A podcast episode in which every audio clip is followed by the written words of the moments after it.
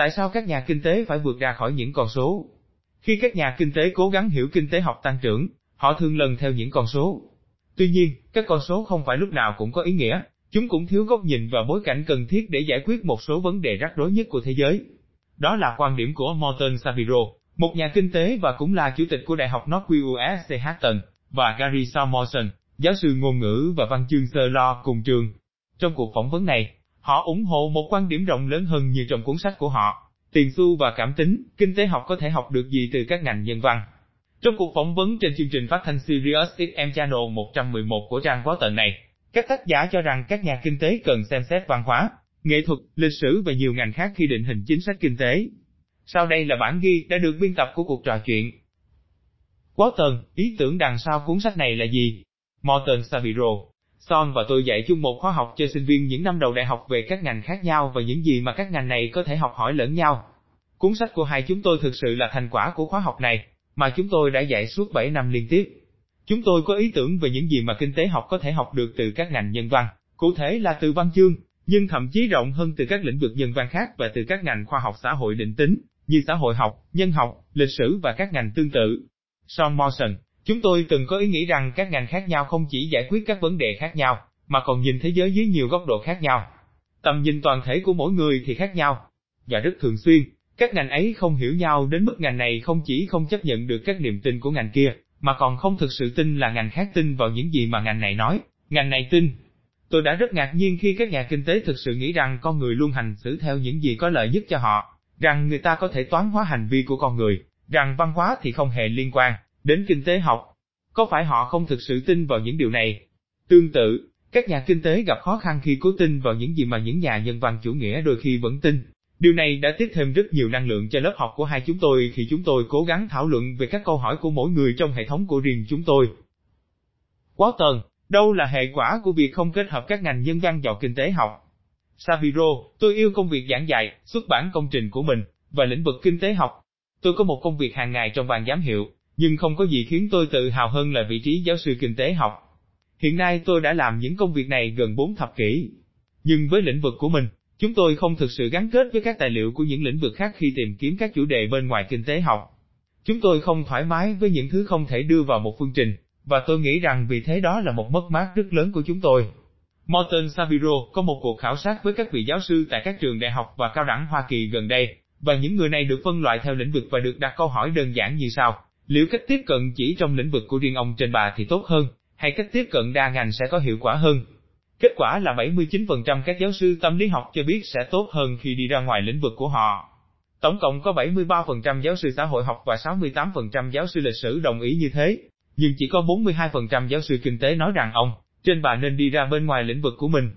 Chúng tôi đã xem qua các nghiên cứu khác về mức độ trích dẫn thường xuyên của một người khi họ trích dẫn những người ngoài ngành trong một lĩnh vực cụ thể, và không ngạc nhiên một lần nữa rất hiếm khi các nhà kinh tế trích dẫn bất cứ AI bên ngoài lĩnh vực của họ.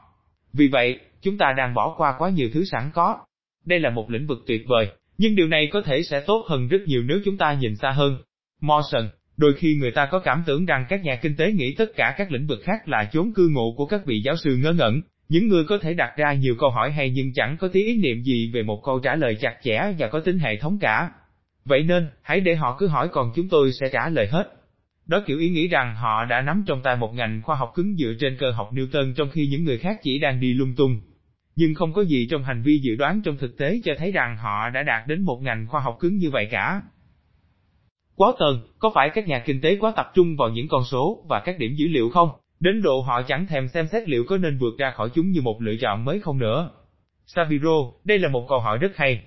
Tôi nghĩ rằng các nhà kinh tế học cũng đang thích nghi với cách tiếp cận toán học.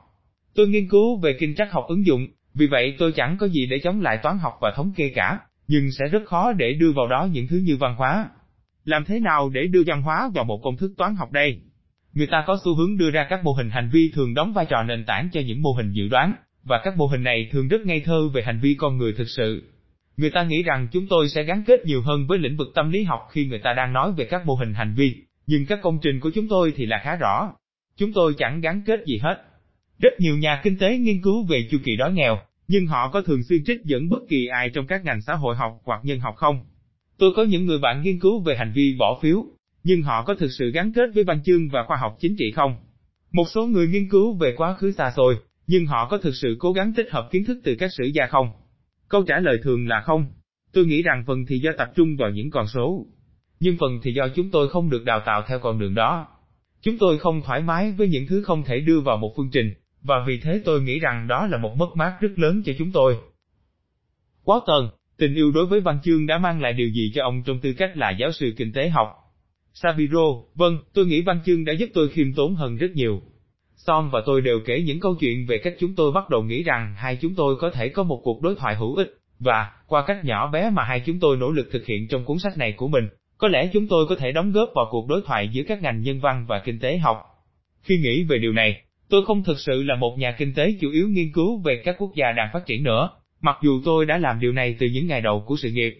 Tôi kể câu chuyện làm việc ở châu Phi khi tôi làm cố vấn cho Ngân hàng Thế giới, WB, và những gì tôi đã bỏ lỡ khi không thực sự hiểu về các quốc gia mà tôi từng làm việc, ở đó. Có một nguồn tài liệu khổng lồ về những điều hay lẫn điều dở từ Quỹ tiền tệ quốc tế, IMF, Ngân hàng Thế giới WB và những tổ chức tương tự. Ở một số châu lục, kinh tế học phát triển có những câu chuyện khá thú vị. Nhưng ở nơi tôi từng làm việc trong khu vực châu Phi cận Sahara, những câu chuyện ấy không phải lúc nào cũng hay. Tôi nghĩ rằng nếu chúng ta thực sự nỗ lực tìm hiểu về lịch sử, chính trị, tôn giáo, xã hội học về gia đình, thay vì chỉ cố gắng xác định các mức giá đúng và áp dụng cùng một dạng mô hình kinh tế cơ bản nhằm phát triển, kinh tế, thành công, thì các chính sách kinh tế sẽ hiệu quả hơn rất nhiều. Morrison, anh cần đặt bản thân mình vào vị trí của những người mà anh đang cố gắng giúp đỡ. Không ai giống ai trong số họ. Có sự khác biệt về văn hóa, các giá trị giữa họ. Họ sẽ không phản ứng theo cùng một cách với các thước đo giống nhau. Những gì nền văn chương vĩ đại thực sự làm tốt, đặc biệt là các tiểu thuyết gia hiện thực vĩ đại, là dạy về sự đồng cảm. Để đọc những tác phẩm này theo từng trang một, anh hãy nhìn vào thế giới từ bên trong quan điểm của một người không giống mình về giới, các giá trị, văn hóa, thời kỳ, những chuẩn mực, anh sẽ nhận ra được rất nhiều cách thực hành sự đồng cảm. Tôi đã rất ngạc nhiên khi các nhà kinh tế thực sự nghĩ rằng con người luôn hành xử theo những gì có lợi nhất cho họ, rằng người ta có thể toán hóa hành vi của con người, rằng văn hóa thì không hề liên quan đến kinh tế học. Garrison Morrison các ngành khác kể với anh rằng anh nên đồng cảm, nhưng chỉ cần đọc một cuốn tiểu thuyết vĩ đại, anh sẽ nhận ra được trong đó rất nhiều cách thực hành sự đồng cảm. Và một khi anh bắt đầu nghĩ theo cách đó, sự đồng cảm trở nên tự nhiên để anh tự hỏi, những người mà tôi đang cố gắng giúp đỡ sẽ cảm thấy như thế nào? Họ có thể sẽ phản ứng ra sao? Anh có thể sẽ không có câu trả lời, nhưng hãy biến việc đặt câu hỏi trở thành bản tính thứ hai của mình. Quá tờn, chỉ cần có khả năng đặt câu hỏi là đã bước được một bước đi đúng hướng trên quá trình này. Liệu có phải như thế không? Morrison, vâng, đúng vậy. Anh muốn câu hỏi mà anh hỏi trở thành một dạng câu hỏi mà anh luôn hỏi về tính hiệu quả, nhưng cũng có một chiều kích đạo đức ở đây, khi nhìn câu hỏi đó từ quan điểm của người khác. Những gì mà anh nghĩ sẽ giúp họ, nhưng họ có thể không xem đó là điều hữu ích. Những gì anh nghĩ là hay, nhưng họ có thể không xem đó là hay. Dưới mắt họ, vấn đề là như thế nào? Người ta sẽ nghĩ rằng đây là một điều rất quan trọng. Và sự đồng cảm, bao gồm cả sự đồng cảm có tính trí tuệ lẫn sự đồng cảm có tính cảm xúc, chính là những gì anh cần cho điều này. Quá tần, các ông đặt ra vấn đề đạo đức trong cuốn sách của mình. Hai ông cho rằng có một hố ngăn cách giữa những gì mà các nhà kinh tế tin tưởng và thể loại đạo đức rằng các nhà kinh tế không được đào tạo để nghĩ nhiều về đạo đức. Morrison, đúng vậy. Anh có thể nỗ lực chuyển các vấn đề đạo đức thành một số hình thức mà anh có thể toán hóa được, nhưng điều đó chỉ mang lại cho anh một hình ảnh rất mờ nhạt về tính phức tạp của các vấn đề này. Trên thực tế, chính tính phức tạp mới là thực chất của một vấn đề đạo đức. Đó là một kiểu vấn đề rất khó để đưa ra một câu trả lời đúng. Đó là điểm khác biệt so với câu hỏi rằng liệu vấn đề có tính đạo đức hay không.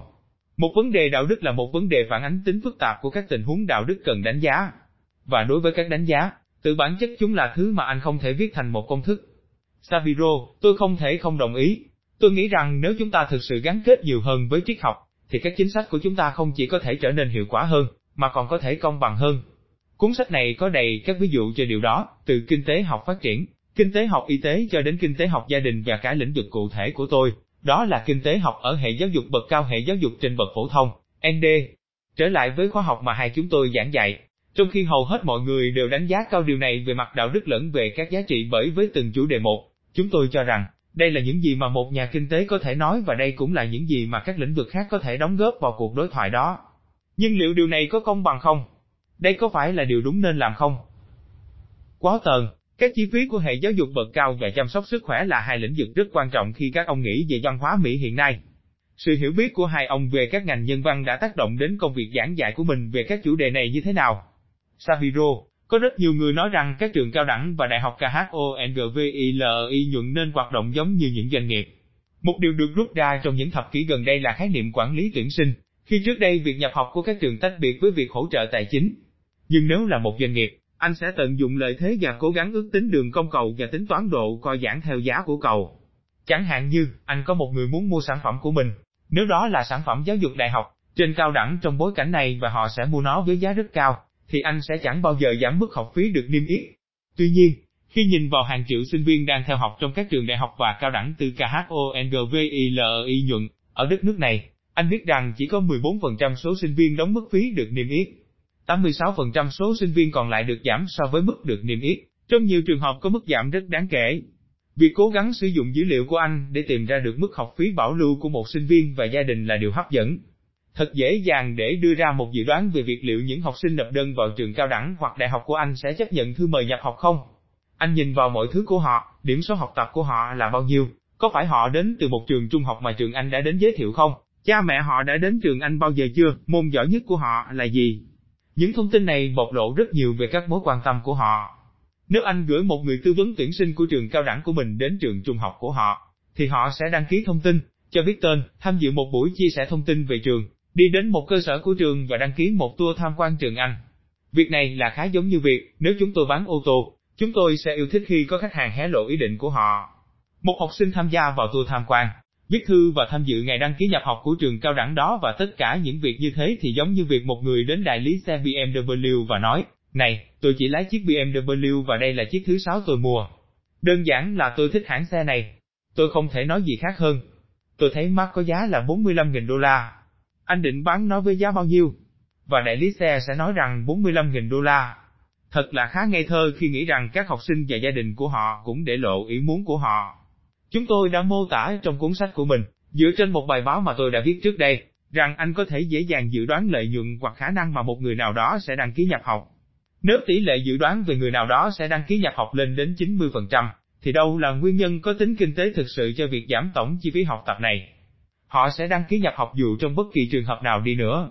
Nhưng nếu việc một người nào đó đăng ký nhập học là do nhận được hỗ trợ tài chính dựa TRENNHU e cầu, nếu đó là hỗ trợ tài chính theo thành tích thì lẽ tất nhiên là mức tổng chi phí học tập sẽ được giảm xuống dưới mức gia đình họ có thể sẵn lòng chi trả, thì đây hẳn là một vấn đề. Kể cả lúc ấy, Son có lẽ sẽ tranh luận rằng anh không nên sử dụng công thức tính lợi nhuận áp dụng cho việc giảm tổng chi phí học tập này. Ngay cả với việc phân bổ sự hỗ trợ tài chính theo thành tích, thì tôi vẫn phản đối việc đó, nhưng tôi có thể hiểu lý do tại sao. Việc phân bổ này gây hiểu lầm. Việc này là không minh bạch. Morrison, nếu anh nói thẳng là anh sẽ làm việc đó, mọi chuyện đều ổn.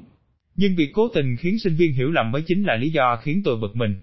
Saviro, khi anh nói anh sẽ làm điều ấy, thì liệu người ta sẽ không hề để lộ ý định nữa? Nhưng chắc chắn với khoản hỗ trợ dựa trên nhu cầu, anh sẽ nói, ok, trong khoảng 65.000 đô la học phí, tiền ăn ở, anh có thể trả 40.000 đô la. Nhưng chúng tôi sẽ tính phí 50.000 đô la bởi chúng tôi biết anh kiểu gì cũng học. Ở đây, đó có thể là hình thức kinh doanh tốt, nhưng nó tạo ra việc sinh viên có một khoản vay lớn hơn khả năng chi trả của họ sau này. Tôi nghĩ đó là sự lôi thôi nhét nhát và không công bằng. Đó chỉ là một trong nhiều ví dụ trong cuốn sách này của mình, để nói rằng, ở đâu có kinh tế học tốt không đồng nghĩa là ở đó có chính sách tốt. Quá tần, Son, còn khía cạnh chăm sóc sức khỏe thì sao? Morrison, một trong những ví dụ mà chúng tôi đề cập trong cuốn sách này là bài viết của nhà kinh tế nhận giải, Kinh tế học để tưởng nhớ Nobel năm 1992, Gary Becker về việc liệu có nên có một thị trường mua bán thận không? Ông hoàn toàn thấy rõ rằng cần có một thị trường như thế và một ngày nào đó người ta sẽ nhìn lại và ngạc nhiên rằng họ đã từng nghĩ khác. Xét cho cùng, có rất nhiều người đã chết vì thiếu thận, và có rất nhiều người sẵn lòng bán nó. Tại sao không có một thị trường như thế? Mọi người đều có lợi hơn cả. Từ quan điểm ấy, đó là một lập luận mạnh, nhưng có các vấn đề khác chưa được đặt ra ở đây. Điều gì sẽ xảy ra khi anh đối xử với cơ thể con người như quan trọng hơn nhiều? Điều gì sẽ xảy ra khi anh nghĩ rằng mọi người không phải là chính họ nhưng sở hữu chính bản thân họ? Quan điểm ấy khuyến khích các kiểu luân lý nào? Đây là một lĩnh vực tuyệt vời, nhưng điều này có thể sẽ tốt hơn rất nhiều nếu chúng ta nhìn xa hơn. Morton Saviro liệu quan điểm cần có một thị trường mua bán thận sẽ khuyến khích, chẳng hạn, chính sách của chính phủ cho phép lấy tạng của những người phạm tội không? Anh có thể thấy rằng điều này làm thay đổi cách nhìn của anh về con người. Liệu việc này có đồng nghĩa với việc chúng ta không nên có một thị trường mua bán thận không? Việc đưa thêm cách nhìn nhân văn vào vấn đề này không phải để muốn nói như thế, mà chỉ muốn nói rằng câu hỏi ấy, liệu có nên có một thị trường mua bán thận không là khá phức tạp. Sự phản đối thực sự mà tôi sẽ nói là quan niệm của Becker, vốn là một câu hỏi đơn giản, không nhất thiết dẫn tới việc câu trả lời của ông là sai. Nhưng câu hỏi ấy thì lại phức tạp. Nếu bắt đầu suy nghĩ theo các khái niệm đạo đức mà các nhà kinh tế hay gặp khó khăn với chúng, anh sẽ thấy rằng một câu hỏi đơn giản thì cũng chẳng hề quá đơn giản đâu. Quá tần, nhưng nếu hai ông đang đưa quan điểm nhân văn vào vấn đề cụ thể ấy, các ông đang đưa thêm thông tin vào cuộc tranh luận mà, trong nhiều trường hợp, chưa từng được xem xét và có thể thay đổi quá trình suy nghĩ, thay đổi chính sách. Nếu chúng ta làm điều này thường xuyên hơn, thì tác động của việc này sẽ như thế nào? Morrison, tôi nghĩ rằng tác động đầu tiên sẽ là lời khuyên mà các nhà kinh tế đưa ra sẽ được phát biểu ít dứt khoát hơn cũng như khiêm tốn hơn.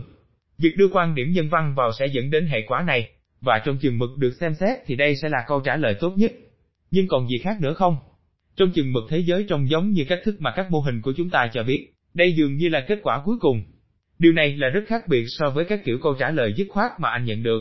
Những khẳng định mà anh đưa ra với một lời khuyên cũng quan trọng như chính lời khuyên đó, anh chắc chắn đến mức độ nào rằng không còn điều gì đáng cân nhắc nữa. Điều đó sẽ tạo nên sự khác biệt lớn trong việc thay đổi sự quá tự tin của các quan chức hoặc các nhà kinh tế, những người thực sự hoạch định chính sách. Saviro, cuốn sách này có đầy các ví dụ về việc làm thế nào mà chúng tôi sẽ thực hiện những điều này theo một cách hơi khác biệt. Tôi kể câu chuyện ôn nhục về bản ghi nhớ khét tiếng của Ngân hàng Thế giới, WB. Chuyện xảy ra vào khoảng 25 năm trước. Thật không may, nó liên quan tới Larry Summer, nhà kinh tế trưởng của Ngân hàng Thế giới WB, vào thời điểm đó. Ông ấy đặt bút ký, nhưng ông không viết nó. Bản ghi nhớ ấy là một ví dụ hoàn hảo về kiểu kinh tế học mà tôi giảng dạy trong phần lớn sự nghiệp của mình. Chủ đề rất đơn giản, nơi nào trên thế giới này là tốt nhất để di chuyển chất thải độc hại đến đó. Một cách tự nhiên các nhà kinh tế sẽ nghĩ, nếu có một khu vực có số người mắc bệnh cao, tử vong cao và có mức lương thấp, thì nơi ấy có chi phí kinh tế tối thiểu.